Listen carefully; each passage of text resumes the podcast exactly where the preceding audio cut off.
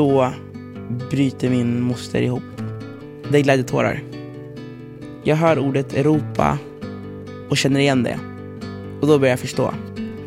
Vi ska få lämna det här stället och åka någonstans bättre. Och precis så blir det.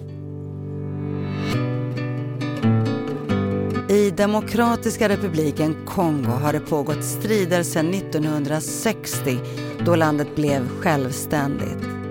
Trots att inbördeskriget avslutades 2003 fortsätter våldet att plåga regioner i landet och har tvingat miljontals människor att fly sina hem.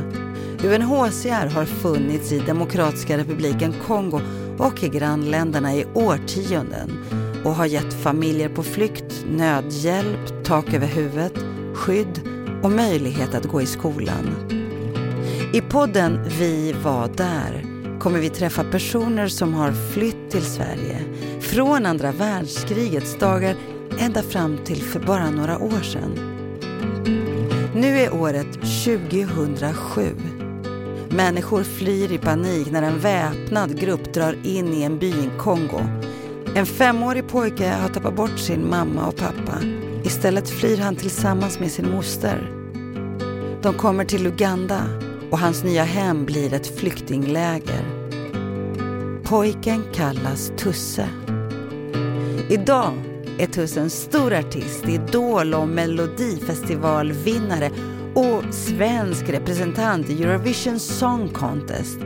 Och huvudpersonen i det här avsnittet av Vi var där.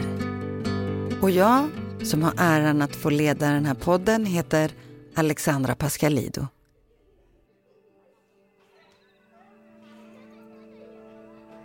Jag är liten och knubbig, väldigt kort i jämförelse med mina kompisar. Jag tycker inte om att hjälpa till hemma så mycket, jag är ganska lat. Jag hänger mest efter min stora syra när hon tvättar, när hon skördar, när hon tar hand om djuren och bara leker när hon jobbar. Eh, jag har väldigt kort hår, nästan inget hår alls. Jag har en ljus röst och när jag sjunger så tror ibland folk att det är en tjej som sjunger. Jag tycker om att leka med min syster och leka med hennes kläder. Ibland springer jag runt i hennes kjol. Ibland så eh, springer jag ut själv och då blir min moster inte så glad. Jag äter ganska mycket i jämförelse med de andra barnen i min ålder. Och jag är inte så himla glad heller när jag ska duscha. För jag vill hellre gå ut och springa med och leka med syrran istället för att kasta kallt vatten på mig. Jag gillar inte vatten så mycket. Jag gillar inte att vistas kring sjön, för jag kan inte simma utifall att jag råkar ramla i. Men jag var alltid väldigt nära min sy syster. Och jag mådde som bäst när vi läste Bibeln tillsammans. När vi sjöng tillsammans. Och jag mådde som bäst när jag fick följa med henne till hennes skola och bara kolla på och hänga i bakgrunden.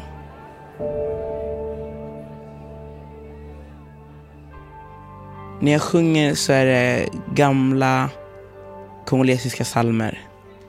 Oftast är de väldigt hoppfulla och handlar om att det finns en bättre tid och om att vara tacksam för att man har det man har och för att man finns. Och att liksom tacka Gud för att man finns. När jag sprang runt med mina kompisar och lekte och sjöng så var det bara för att det var kul. Men när vi på söndagarna gick till kyrkan och sjöng så kände man verkligen hoppet som alla där hade om bättre tider, om bättre väder och man kunde nästan ta på känslorna. I de hoppfulla låtarna så skrek man nästan ut sitt hopp. Och i de eh, mer sorgliga så kände man verkligen allt. Ibland grät man, ibland hoppade man av glädje och allt kändes så verkligt.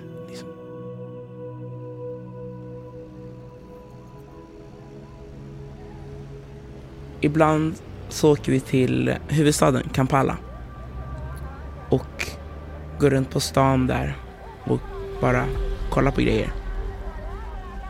Man har liksom inte råd att köpa något.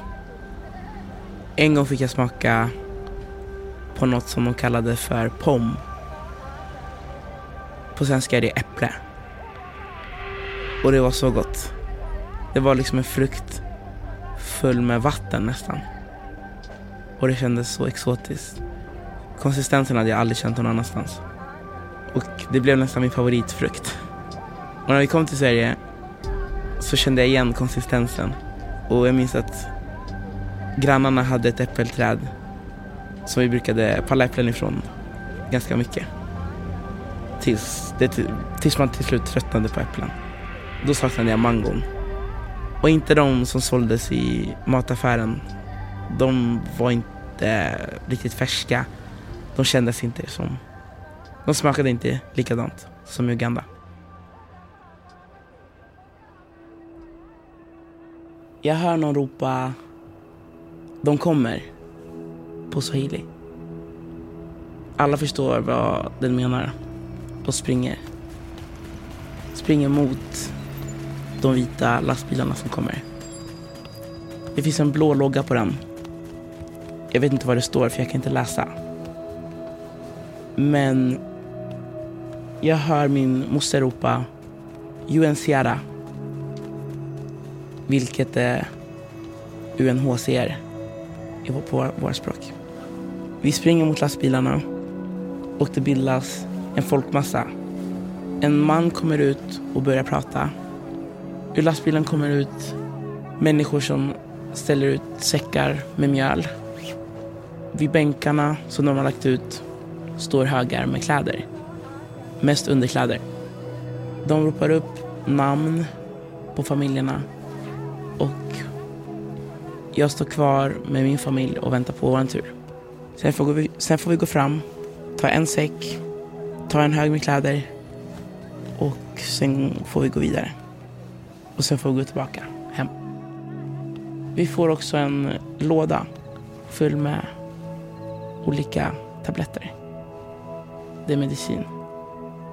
Vi äter klart och några av oss går och sätter oss ute. Vi kollar upp mot stjärnorna och fantiserar om en annan tid, om en annan plats. När vi inte behöver leva så här längre. Någon har hört talas om USA och pratar om Amerika och om Europa. Där behöver man inte alls odla sin egna mat. Där behöver man inte sova på marken. Och där behöver man inte gå så långt för att hitta vatten. För mig så känns det inte som att en plats som existerar. Men när jag drömmer om det stället så kommer allting till liv. Jag ser en vattenkran som alltid har vatten. Och när vi sitter och äter så kan jag bara ropa på en robot som kommer med salt och peppar.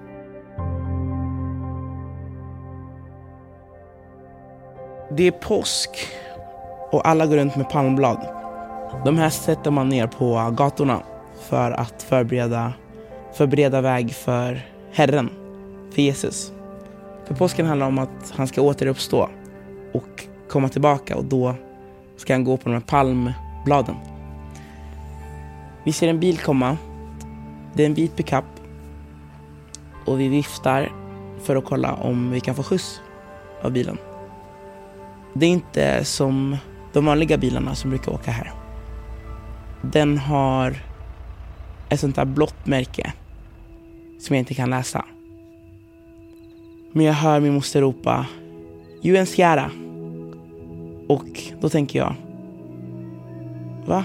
Men det är ju lastbilarna som heter så.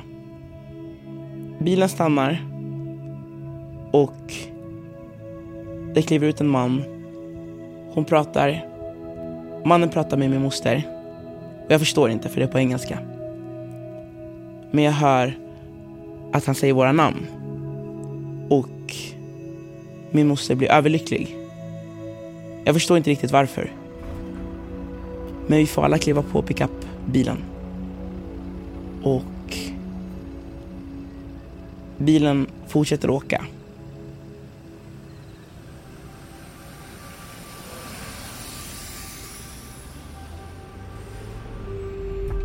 Vi kommer till en lite större stan. Men vi åker inte ut på gatan och lägger ner palmbladen. Istället släpper mannen av oss i en kontorsbyggnad. Här sitter vi i flera timmar och bara väntar.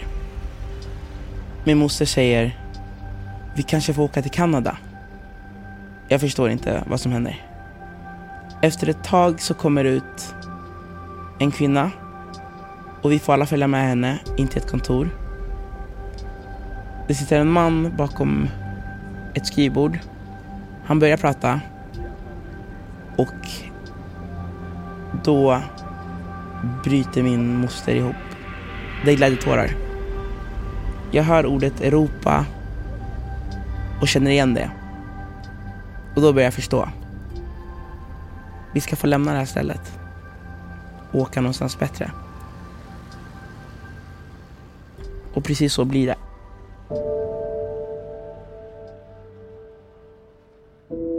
Jag får höra om ett land som heter Sverige. Och får också veta att där är det kallt och där finns det något som heter snö.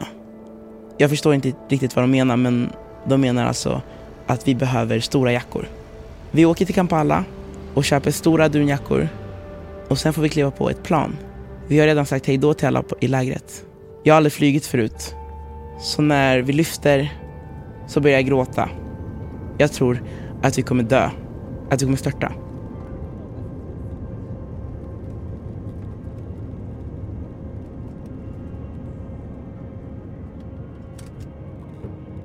När vi kliver av planet så kommer vi till ett ställe som är så rent så att jag inte förstår någonting. Vi går ut och det bara är vita människor på flygplatsen. Det känns som en dröm.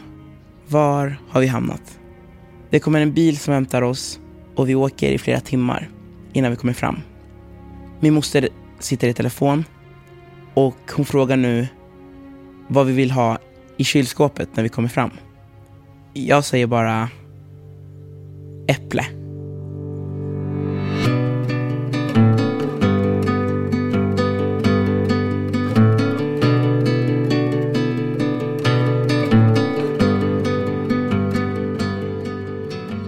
Tusse, alltså vilken lycka att ha dig här.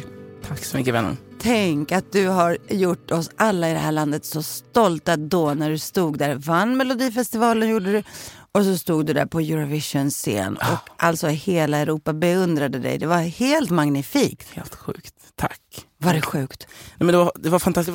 Det var, det var sånt här moment som man på något sätt alltid längtar till utan att man vet att det har funnits.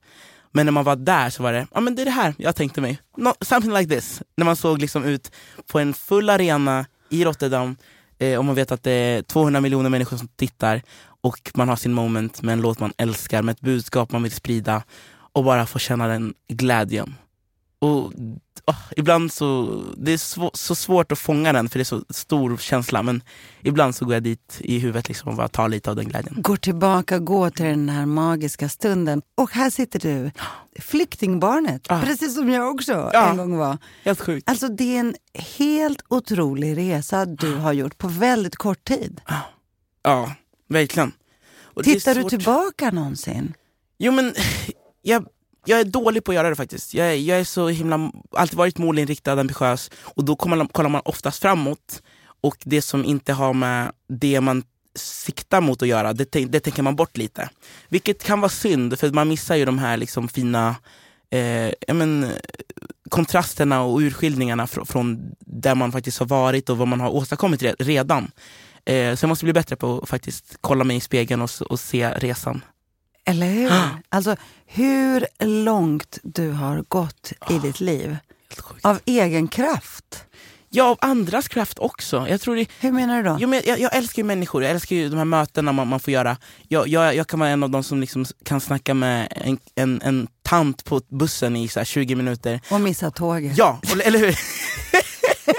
Exakt. Och, och jag ska säga till våra lyssnare varför jag skrattar nu. Det är för att folk kommer fram till dig och pratar och du är så gullig och pratar vidare så att du har missat tåget. Ja, jag har missat tåget på, för såna, i sådana situationer och det gör ingenting oftast. Liksom. Ja. Då, för det, man har ju fått någonting ut, alltså, i, i det här utbytet av liksom, eh, men, informationen och också bara glädje i att eh, vi, vi lever här och nu och man ska ta vara på, på liksom alla möjligheter man får. Ehm, så jag tror för mig har det handlat hela tiden om, om, att, eh, om att tar de här möjligheterna med att man träffar de här människorna som ger, ger en någonting och förhoppningsvis ger man tillbaka. Eh, och det har alltid lett mig eh, framåt. Att de här människorna som har funnits i mitt liv har liksom drivit mig framåt. Och jag har drivits av att veta att jag har deras stöd. Liksom. Mm. Om vi backar bandet. Var började allt? Var föddes du någonstans? Jag föddes i Kongo-Kinshasa, eh, Afrika. Yes. Och eh, vill du berätta om din familj, om mamma, pappa? Eh, jag föddes i, i familj. Det som är konstigt nu, för jag bodde inte med min eh, biologiska familj så länge. Så jag minns ju knappt Mm. dem. Nej. Jag minns att jag hade halvsyskon, men jag minns inte deras namn. Det har jag fått återberättat på senare tid. Jag minns att de var tre stycken som bodde hemma då. Men du minns dem alltså? Jag minns liksom figu- deras, deras ja, skepnader. Liksom så. Jag har fått veta att jag har fler syskon än vad jag visste om också, men de bodde inte hemma just då. Eh, och sen har jag, minns jag att då min mamma och pappa, som jag har fått se bilder på senare idag, eh, de bodde jag med tills jag var fyra fem. Just det. Mm. Och vad hände när du var fyra, fem? Alltså du, du, du föds i Kongo-Kinshasa och vad händer sen?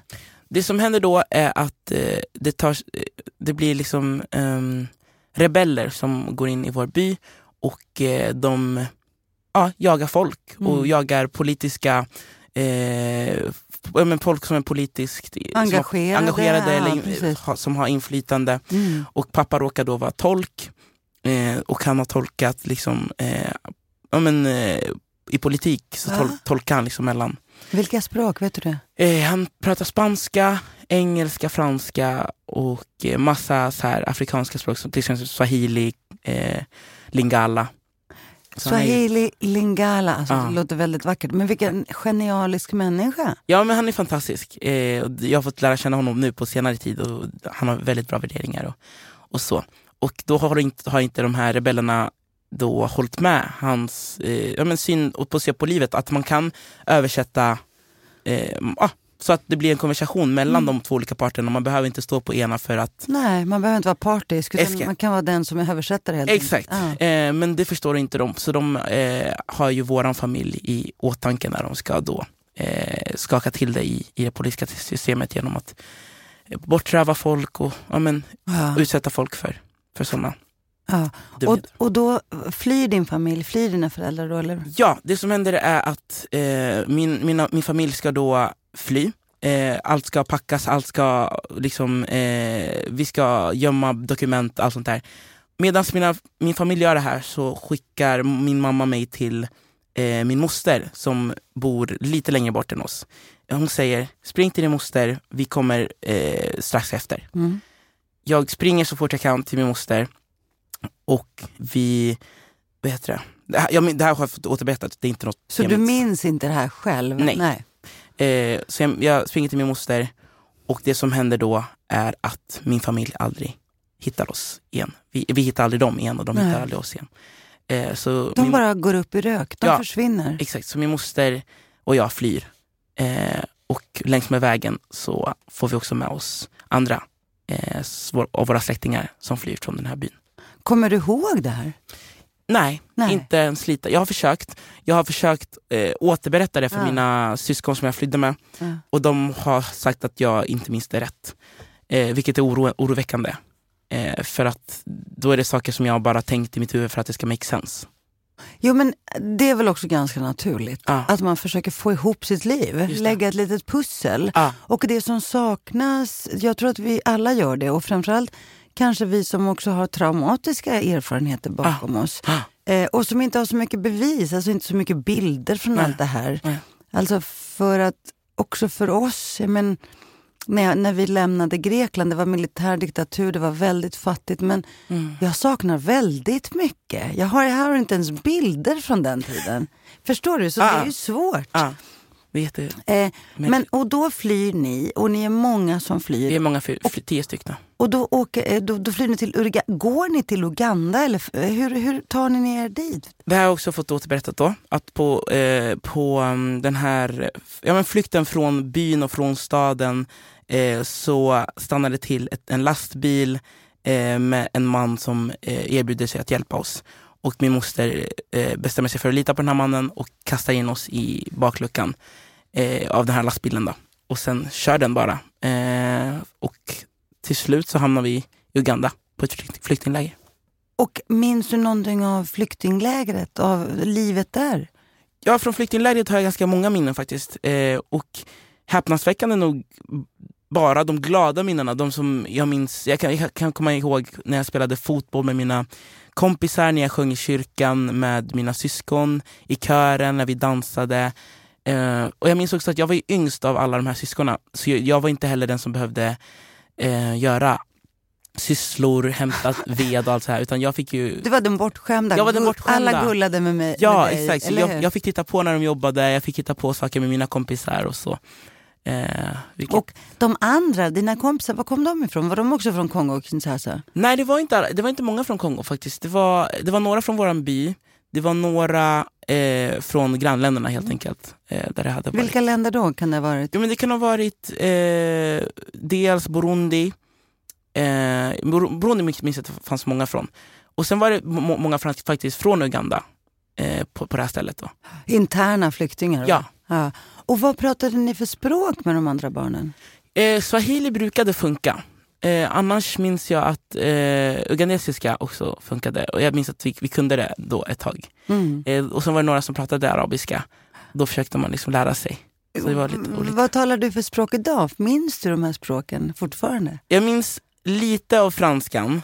eh, Men det pratade man inte jättemycket utan det var internt i vår familj som vi kunde franska. Men jag, jag, kan, jag förstår mer än vad jag, vad jag kan prata. Och sen minns jag swahili som är då mitt Mm. modersmål också. Just det. Mm.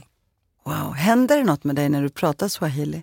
Absolut, och det är helt eh, sjukt. Man, jag, känner, jag tror, så fort jag pratar swahili då känner jag mig som den där lilla killen. Jag känner mig väldigt eh, så här. eh, Jag vet inte, det är en konstig känsla men jag, jag känner mig som att jag måste respektera allt och alla och väldigt liksom, jag måste göra folk bekväma och inte stå ut för mycket och inte tro att jag är någon, det är jättekonstigt. Vad intressant. Ja, Men på svenska då? Alltså din svenska är ju helt fantastisk. tack. Vem blir du på svenska då? Jag tror på svenska så blir den här självsäkra killen. Den som lärde sig svenska först i sin familj. Den som, eh, vet det, sa ifrån. Eh, absolut den som sa ifrån. Den som tog sin självständighet. Eh, och den som alltid kommer jaga efter sin dröm. Ah. En väldigt fri människa. En väldigt fri människa, absolut. För jag, jag ser det som en väldigt fri själ. Ah. Som också vågar gå din egen väg på något sätt. Och där har vi det. Det är nog de- den, gå min egna, min egna väg. Men du, och, och hur länge var ni i det här flyktinglägret i Uganda? Så vi var där i tre år. Eh, innan vi fick eh, reda på att vi fick Ja. asyl här i Sverige. Och det är väldigt många människor och många barn som jag har träffat i mitt liv som bor väldigt länge i flyktingläger. ah. Man Ja. tänker sig att det ska vara en övergångsperiod, att man ska bara vara där en stund innan Mm. man får komma till en, ett, land, en annat, ja, ett land där man kan få bygga upp sitt liv. Men Ah. ibland fastnar man där va? Just det, och ibland blir det mm, livet liksom. Vilket är väldigt sorgligt för det är ju liksom, in, det är inte några, eh, så, i flyktinglägret är inte några, vad ska man säga, det är liksom inte ett stabilt liv man, man får där heller. Det är liksom, Nej, för det, allting är ju temporärt. exakt. Eller hur? Alla är väl på gång därifrån? Ja, och det försvinner folk därifrån. Det, är väldigt oroligt också för alla kommer med sina liksom, livs, alltså alla Ja. olika livsöden och eh, inget är liksom konstant. Just det. Det låter lite... Ja. Eh, Och, och alla de som du växte upp med, där, som du, du eh, lekte med, Ja. har, har du någon kontakt med någon av dem? Nej, men man, man, det börjar ju med att eh, man får ett liksom så här meddelande på Messenger. Och sen har man chattat lite liksom där. Jag vet att några bor i Kanada, någon i, Ugan eller i mm, USA. Så det blir ju att man har lite kontakt, men inte supermycket. Men det var mer förut efteråt. Liksom. Ja, helt otroligt. Ja.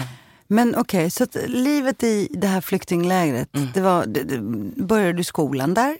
Exakt. Eh, där fick jag, I skolan fick jag lära mig engelska ganska tidigt. Så det var jättetacksamt att ha. Eh, och det var där man tillbringade ganska mycket tid i skolan. Och sen lämnar ni flyktinglägret. Hur gick Ja. det till? Så jag minns faktiskt när jag fick nyheterna om att eh, vi skulle ja, men, eh, få flytta därifrån. Och jag förstod ju inte engelska så pass mycket. Så man fick ju eh, försöka ta några ord i taget. Och då fick jag höra Europa och det kände jag igen. Och då, det, då blev man glad, liksom. det lät bra. Och så minns jag att jag hörde ordet cold. Jag var så här, vad ska det betyda? För det var liksom de grejerna jag hade att jobba med. Cold! Så ett kallt land tänkte Ah. jag. Eh, och då var det väl Sverige då. Och då eh, fick du komma hit som kvot, kvotflykting Kvotflykting, precis. tillsammans med... Tillsammans med nio andra. Eh, så det var min moster och sen var det åtta andra barn. Så, så då kommer ni hit tillsammans allihopa. Och, Mm. Ja. och hur blir livet här? Hur är den första tiden i Sverige? Kan du berätta för mig? Ja, så vi flyttar till, eh, Uga- eh, från Uganda till Nora då, eh, i, utanför Örebro här i Sverige. Alltså vilken kontrast det måste ha varit Ah. Tusse. Det var det verkligen. Det var verkligen att kliva ut, allt var rent, eh, alla var vita. Aldrig sett något liknande. Det var liksom lite skräckinjagande men också så här eh, spännande. Så du kommer från Uganda det var, och där var det hett va? Det var varmt. Ja, väldigt varmt. Och, men det vi, vi hade förväntat oss av Sverige var att det skulle vara kallt. Så vi hade ju dunjackor liksom, och upp, liksom, varma upp till, kläd, eh, upp till tänderna. Liksom. Skriver av, det är sol ute, det är svinvarmt. vi bara, va? Har vi hamnat i fel, fel land? Liksom. Men det var september, så det hade liksom inte hunnit bli liksom, kallt. Ja, gud vad härligt. varm sommar också. Och så kommer ni till lilla Nora, för det är väl en liten, Liten ort? stad, jättepittoreskt och liksom, eh, välbevarat. Jättefint. Fanns det några andra svarta barn där? Ja, det fanns, jag minns i min klass så var det en kille från Eritrea, Mm. Men inga fler. Eh, och han kom jag väldigt nära liksom, eh, och vi är kompisar än idag. Men jag minns att det var väldigt eh, svårt att hitta folk som såg ut som, som mig själv, Ja. förutom familjen. ja. Så, så hur gick det den första tiden? Hur liksom, kom du in och började integrera dig i det här nya landet? Ja, så det handlade ju om att få nya kompisar. Eh, jag minns att redan i början så, jag har ju två äldre brorsor i, i min lilla familj där, där Mm. som eh, vi hittade på ganska mycket bus med, jag och dem. Pallade äpplen, eh, vad heter det? Eh, började cykla utan hjälm och grejer vi, när vi var så små. Men, men då gjorde väl alla det? jo men det gjorde, det gjorde de, så det var lugnt. Så det är inte jätteallvarligt? nej, nej, nej, nej, exakt. Ja, exakt. nej men så vi, vi, hade, vi hade några liksom, eh, en tid där vi försökte men se vad Sverige hade att erbjuda. Åkte skateboard och hela den grejen. Och sen när skolan började, när jag började skolan, då försökte jag hitta kompisar i min ålder och, och så. Vad, vad tyckte du om svenska språket? Jag tyckte det var väldigt konstigt. Jag minns att jag, något jag hade svårt att förstå var det här med, med långt A och kort A. Ja, här, det ja, ena är ja, A, ja. det andra är A. Då, då kunde jag säga till läraren, men ibland kan det ju vara A och ibland A. det kan ju vara tvärtom, att exakt. kort A egentligen är långt. Och jag hade väldigt svårt att, att förstå det där. Ja. Liksom, fett och fet. Alltså att det ska vara Just det, liksom, absolut. Ja. Och så växer du upp och tänk att det går så fantastiskt bra för dig sen. Eller hur? Ja men verkligen, jag tror, jag tror redan i kyrkan Ja, det här med att, med att man själv har någon slags driv. Jag tror inte det började där. Jag tror det började med det jag tog med mig från Kongo och Uganda. Det var musiken. Jag tog med mig att man, man kunde sjunga mycket liksom, i kyrkan. Man kunde sjunga, sjunga liksom. Ja.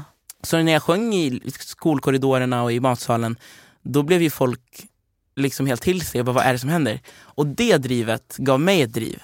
Ja, så, Så jag såg ju deras reaktion på, på det jag gjorde och kände att, åh men gud vad kul, det, de reagerar på det här och de tycker det är kul, då fortsätter jag. Ja, men verkligen. Det var ett sätt att på något sätt vinna lite deras hjärtan också. Ja, men precis. Eller hur? Ja, eller så kände jag också. Men jag tänker att det är inte lätt annars att, att komma till ett land och att, eh, också att bära den här identiteten som flykting och Mm, mm. invandrare, det är ju Mm. inte så lätt. Nej. Och när man är barn och helst vill vara som alla andra Ja.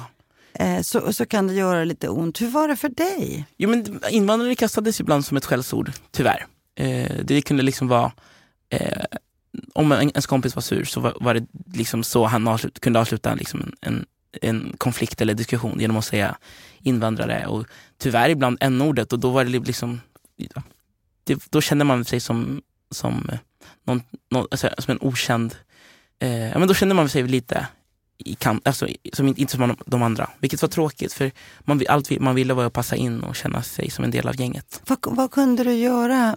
Vad brukade du svara dem? Jag, jag minns oftast, egentligen så brast jag ut i gråt och sprang till närmsta läraren och ville kramas. Liksom så. Och jag hade fantastiskt, jag, allt, jag har alltid haft så fantastiska lärare. Så det, det är jag väldigt tacksam över, att de har bara kunnat Mm. funnits där för mig och, och liksom sagt att allt kommer bli okej. Och sen tagit ett snack med liksom, den, den Jag tänker att du har ju så många som beundrar dig och också säkert många som identifierar sig med dig och också inspireras av dig. Och jag tänker att eh, kanske är det just nu barn, eh, flyktingbarn som lyssnar Mm. eh, på detta just nu. Vad skulle du vilja ge dem för råd? Oh. Jag tänkte alla svårt. kanske kommer inte med den gåvan, du har ju din röst. Mm. Eh, men är det något råd som du, eller vad skulle du vilja ge Tusse, lilla Tusse, Lilla för Tusse. råd? Jo men jag tror, okej, eh, om vi börjar i, i änden där, eh, ja men lilla Tusse då. Jag tror jag hade bara sagt fortsätt. Fortsätt med, fortsätt med att försöka hitta den här glädjen i allting. Alltså alltid hitta glädjen i, i saker. Det positiva, se det från det positiva. Eh, jag kanske inte har de senaste fotbollsskorna men jag får i alla fall spela fotboll med mina kompisar. Och, och till de flyktingbarn som eh, lyssnar nu skulle jag vilja säga försök hitta ditt sammanhang. Försök hitta liksom, där du trivs som bäst. Är det på fotbollsplan? Är det på scen? Är det gamingvärlden? Eh, är det ute och jaga Pokémon? Eh, jag tror att för det första med språket, att lära sig språket går enklast i ett sammanhang där man också gör någonting man älskar. Så på fotbollsplan så kan man lära sig nya ord genom att bara vara där. Eh, eller om man älskar eh, datorer så är det ju i, liksom på biblioteket man är och spelar. Och eh, kanske ta upp en bok. Alltså, jag tror att hit, försöka hitta det som är kul eh, i att vara liksom eh, en del av ett, något större. Mm. Och, och jag tänker också, vad är det som att vara flykting? Ja. Att, att vara ett flyktingbarn? Eller att ha varit flykting, för nu är ju du i Sverige och Mm. du är ju svensk. Eller, Ja. eller hur identifierar du dig själv? Och det, det som alltid är svårt, för jag är ju svensk, men jag har ju också en afrikansk familj och jag har en kongolesisk familj. Och jag är ju kongoles också. Och det är något slags, liksom, det är en svår grej och jag vet inte hur, hur noga det är egentligen, att man måste liksom ha en sån identitet fastställd. Eh, men för mig så är jag lika mycket svensk som kongoles. Men man kan ju vara både och, Ah, eller hur? ja, Jag brukade säga att jag är 100% svensk och 100% grekisk. just det, så kan man också se på. Eller Det är hur? jättefint. Vadå, Det är jättefint. vi, vi behöver ju inte vara eh, ekvationer som går ihop eller 100% bara. Man kan vara så jättefint. mycket mer. Det är jättefint. Men, men jag tänker också, det här med hem då? Vad är hem för dig? Hem för mig har alltid varit och kommer alltid vara där de jag älskar är. Så hem för mig är när jag tar upp mobilen, kollar på favoriter och trycker liksom och ringer min kompis, min eh, bonusmamma, min syster, eh, min moster. Det är alltid hem för mig, vart jag än är. Men du, det här med familj, alltså du har ju en ganska stor familj kan man säga. Väldigt stor familj, verkligen. Och eh, komplicerad, förklara nu. Ja men komplicerad och det är inte alltid att det går att och, och liksom träffas allihopa på en fika utan man, man får ju välja sina stunder. Precis. Som en, så jag har ju en, den kongolesiska familjen eh, som jag flydde hit med. Mm. Jag har den eh, svenska bonusfamiljen som jag fick på vägen hit. Mm. Och Som jag, adopterade dig eller? inte riktigt, Nej. utan eh, jag är ju soc-barn. Just det. Just det. Men Du är soc-barn, Ja. heter det. Och då, då betyder det... Eh, så eh, det är ba- ba- bara någon slang man säger, utan det betyder att jag, jag blev ju soc- eh, soc-placerad. Just det. Eh, så jag eh, fick flytta från, från mitt hem Mm. och eh, satt i liksom, socialtjänsten. Mm. Och de hittade den här svenska familjen då. Som har blivit, Får du illa i det hemmet där du bodde? Ja, nu kan man, man kan säga att det inte, det var in, in, pass, vi passade liksom inte Nej. att, att bo ihop. Eh, min moster var så ung när vi, vi flyttade ihop också. Hon var 19 år gammal, lika gammal som jag är idag. Vilket, ja alltså gud. Mm. Att, Ett ta hand barn. om, att ta hand om 19, eller 9 barn hade jag aldrig kunnat tänka mig. Nej, verkligen inte. Men du, får jag fråga dig, och då, och då placeras du hos den här familjen Ja. som sen kommer att bli som en familj. De är min familj. Eller hur? De Ja. är ju din familj. Ja, Ja. också. Ja, också. Och som Också. min kongolesiska, biologiska familj i Kongo. Har du någon kontakt med dem? Ja, jag har mycket kontakt med farsan. Min mamma gick tyvärr bort för några år sedan. Jag beklagar. Och, och pappa, men pappa har du kontakt med? Pappa har jag kontakt med. Eh, och han jobbar på, eh, jobbar hårt. Som tolk? Som tolk fortfarande. Och kämpar på, verkligen. Han, eh, han verkar vara, han också, och jag kan, jag kan känna igen ganska mycket hos honom, hos mig. Liksom, att han, när vi pratar så pratar han bara om de glada grejerna och vad det han liksom, eh, tyckte var kul under veckan och, och så. Är det här någon överlevnadsteknik? Ja, jag, jag tror det. Jag tror det, det är också någon så här, jag tror man, jag kan tänka på det att om man ser saker från en, liksom, men, glass half full, Mm. då man mår bättre tror jag. Mm. Jag hoppas i alla fall det. Det är över 80 miljoner människor som är på flykt just nu. För Ah. du vet ju hur det ser ut i den här världen. Eh, inte bara i Afghanistan, men i så många platser i världen. Eh, där barn också tvingas på flykt. När du hör om det här, Mm. vad gör det med dig? Vad händer i dig då? Jag blir lite rädd för det känns som att eh, man, det känns alltid som, nej men det där kunde ha varit jag. Alltid. Det känns alltid så. Vilket är skrämmande för det blir också ett sätt att lägga alla världens problem på en själv lite. Eh, och Och det har ju varit du en gång i tiden. Ja, exakt. Och det som händer också, man känner att man inte, jag, ibland kan jag få lite panik av att jag kan inte rädda andra på samma sätt som jag har blivit räddad själv. Eh, men man kan göra någonting. Jag tänker ofta att sådana som du och jag som kommer från andra länder, som har fått en andra chans Mm. Och vet också att det är ett privilegium att växa upp i Sverige, för det här landet ger ändå så många möjligheter. Mm. Jag, jag märker att många av oss har någon slags plikt. Ja, Att vi vill säga payback time. Vi Ja, måste lite så. betala tillbaka på något sätt. Eh, kan du känna det? 100 procent. Och, ibland- och det är både gott och ont. Ibland så kan det göra att man... Att man vill både rädda andra, precis som du säger, det var Ah. det som fick mig att tänka att du vill så gärna hjälpa andra Ah. och du vill också ge tillbaka. Va? Ja, ja, ja såklart. Eh, man vill ju ge tillbaka och man vill ju eh, göra något bra utav eh, de möjligheterna man har fått. Såklart. Eh, och det känns otacksamt att inte göra det. Mm. På något sätt. Din låt som jag, alltså jag, är, jag blev golvad av den låten. Voices, Million Voices.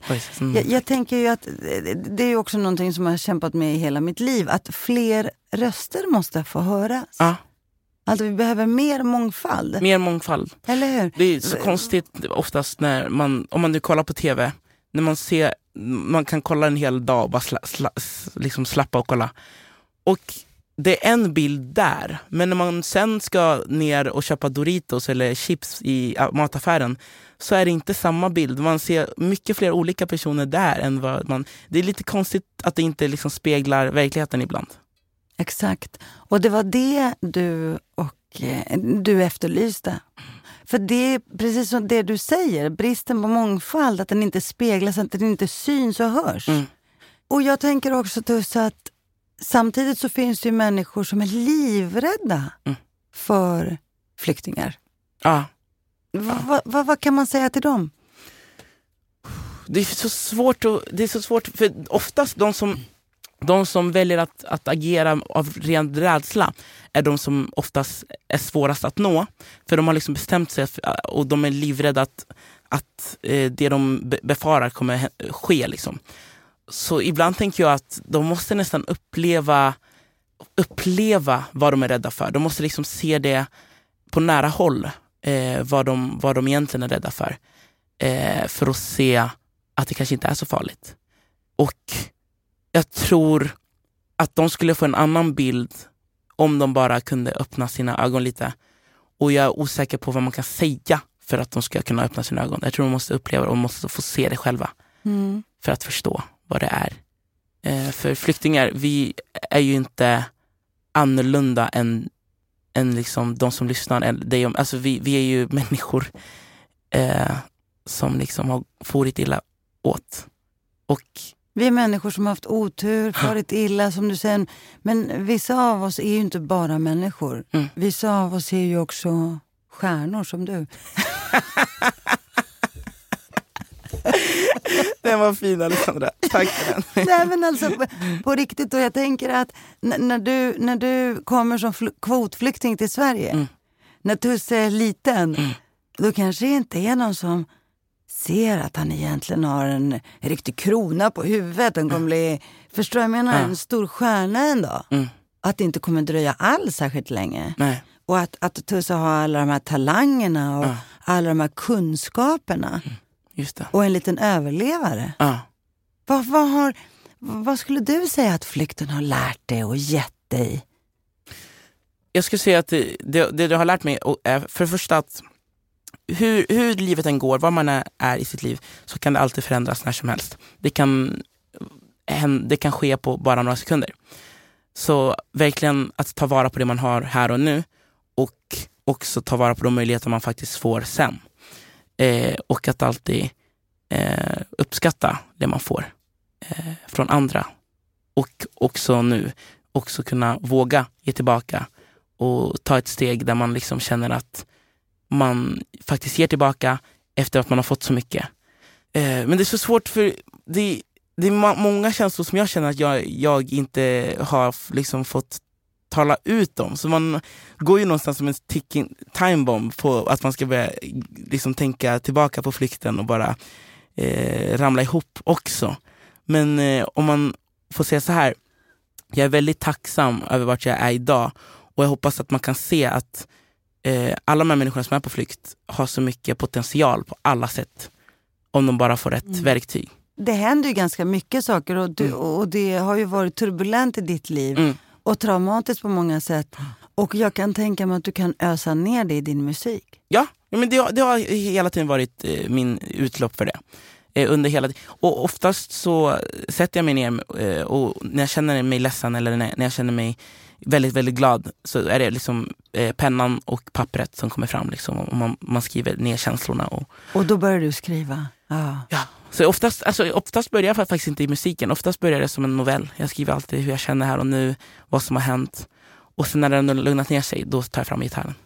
Jaså, så, Mm. så, så, så småningom kanske vi får en författare också, Tusse. Va, det, det, det, det, är ju helt fantastiskt. Nu är du inne och gräver där, men- förhoppningsvis. Ja, men det, det hoppas jag verkligen. För jag, jag, jag tror också att eh, inte minst den här erfarenheten av flykten, av att ha bott i ett flyktingläger, av att ha varit en av de här kvotflyktingarna. Det är en, ett öde som du delar med väldigt många människor i världen. Ja, verkligen. Och de historierna behöver höras 100 procent. och berättas. 100 procent. Och Eller- vågas ber- berättas. Eller hur? Precis. Jag måste ha extrem ordning Ah, okej. i mina eh, prylar. Ah. Jag vill veta exakt vad jag har om Okej. varje. Ah. Och jag tror att det är eh, att ha liksom bytt land när man är sex, inte veta när man ska komma, åka tillbaka Mm. och allt vad det betyder. Då vill jag ha en sån enorm ordning på mina saker så att jag Just alltid kan hitta dem. Det, är jätte, det, är jätte, det låter jättelogiskt. Men jag, men det- jag tror också att jag, jag, jag är också förberedd på Ah. att jag hela tiden kanske måste fly. Ja, samma här. Och det är Men- den känslan som är i luften hela tiden, vilket kan vara väldigt jobbigt ibland också. Väldigt jobbigt. Mm, verkligen. Hur menar du då? Kan du ha en sån känsla alltså? Ja, jag menar alltså verkligen, för jag är ju nu, jag pratar ganska mycket om det i, i mitt sommarprat, men jag, jag eh, rymde ju hemifrån också sen när jag var ungefär 14. Och då hade jag liksom en väska redo i flera veckor på vad jag skulle ha, exakt vad jag skulle ha med mig. Och lite den känslan brukar jag ha, att om det händer någonting och jag måste ta mig härifrån så är det den väskan med de grejerna, eller den byrån som jag kommer lyfta och dra. Liksom. Ah, Så du har till och med en byrå som du kommer ta med dig? Den står redo i hörnet där. Eller gud vad roligt. Ja, pass och allting. Tänker du någon gång att du ska tillbaka till Kongo eller till Uganda? Absolut. Eh, jag tänker hela tiden att jag måste tillbaka och se vart jag kommer ifrån och se eh, det som har format mig men också träffa farsan. Ja, för farsan är ju kvar i Kongo. Ja. Var i Kongo är han? Eh, Han bor nu i Goma. Eh, och, Goma i, ja, I och, Kongo. precis. Eh, och Uganda då, har du någonsin varit tillbaka i flyktinglägret? Nej, det har jag faktiskt inte gjort. Eller vågat göra, tror jag. Men eh, jag hoppas att jag får chansen. Du skulle vilja Ja. besöka det? Mm. För man undrar av alla minnen som kommer Mm. tillbaka till det. Det Mm, måste vara känslorna och jätteintressant. Men, men, och nu bor du i Stockholm, men tänker du dig att du ska leva och dö i Norden? Dramatiskt. Nej, men jag, menar, eller, jag tänk, kan tänka mig att om man är en eh, artist som du, Mm. med all denna, alla dessa förutsättningar och Ja. den här talangen som du ändå är, vill du inte liksom flytta till USA till, Just det. och göra internationell karriär? Jo men det finns ju på radarn. Eller Men London samtidigt, eller ja. samtidigt har tryggheten som Sverige symboliserar i mitt liv är så stark förknippat med, med att det är just Sverige. Med att det är just svenska språket. Eh, så jag har inte vågat tror jag. Bara jag, jag, jag är utomlands på riktigt så kan jag tänka, tänk om jag inte kommer in i Sverige igen. Vilket är lite oroväckande. Så eh, jag, Har du tänkt det många gånger? Jo men några gånger faktiskt. Och det måste jag och säga att jag har gjort och det är jättejobbigt. Men samtidigt som, eftersom att jag inte är född i Sverige så jag tänker ju alltid på he- världen i liksom helhet. Jag tänker jag, jag är inte så för, förankrad i vad som händer i, lill, alltså i liksom bara i Dalarna eller bara, utan jag tänker hela tiden eh, större. Så jag tror det hade kunnat gå, när jag väl har släppt den här liksom, eh, trygghetskänslan som bara Sverige kan ge tanken, så kommer det nog eh, finnas utrymme för att flytta och, och upptäcka hela världen. Men jag tror jag måste liksom deal med my shit så att säga. Liksom.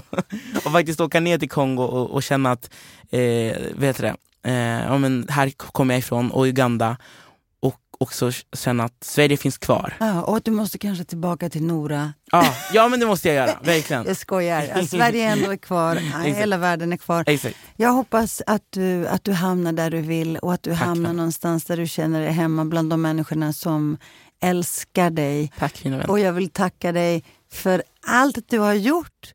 För att du med din sång, din musik har förskönat eh, både Sverige och Europa. Och för att du också delar med dig av minnen kring det här med flykten. Tack Tusse. Tack vännen. I år fyller UNHCR 70 år. I 70 år har UNHCR funnits på plats och räddat liv på människor som har tvingats lämna allt bakom sig.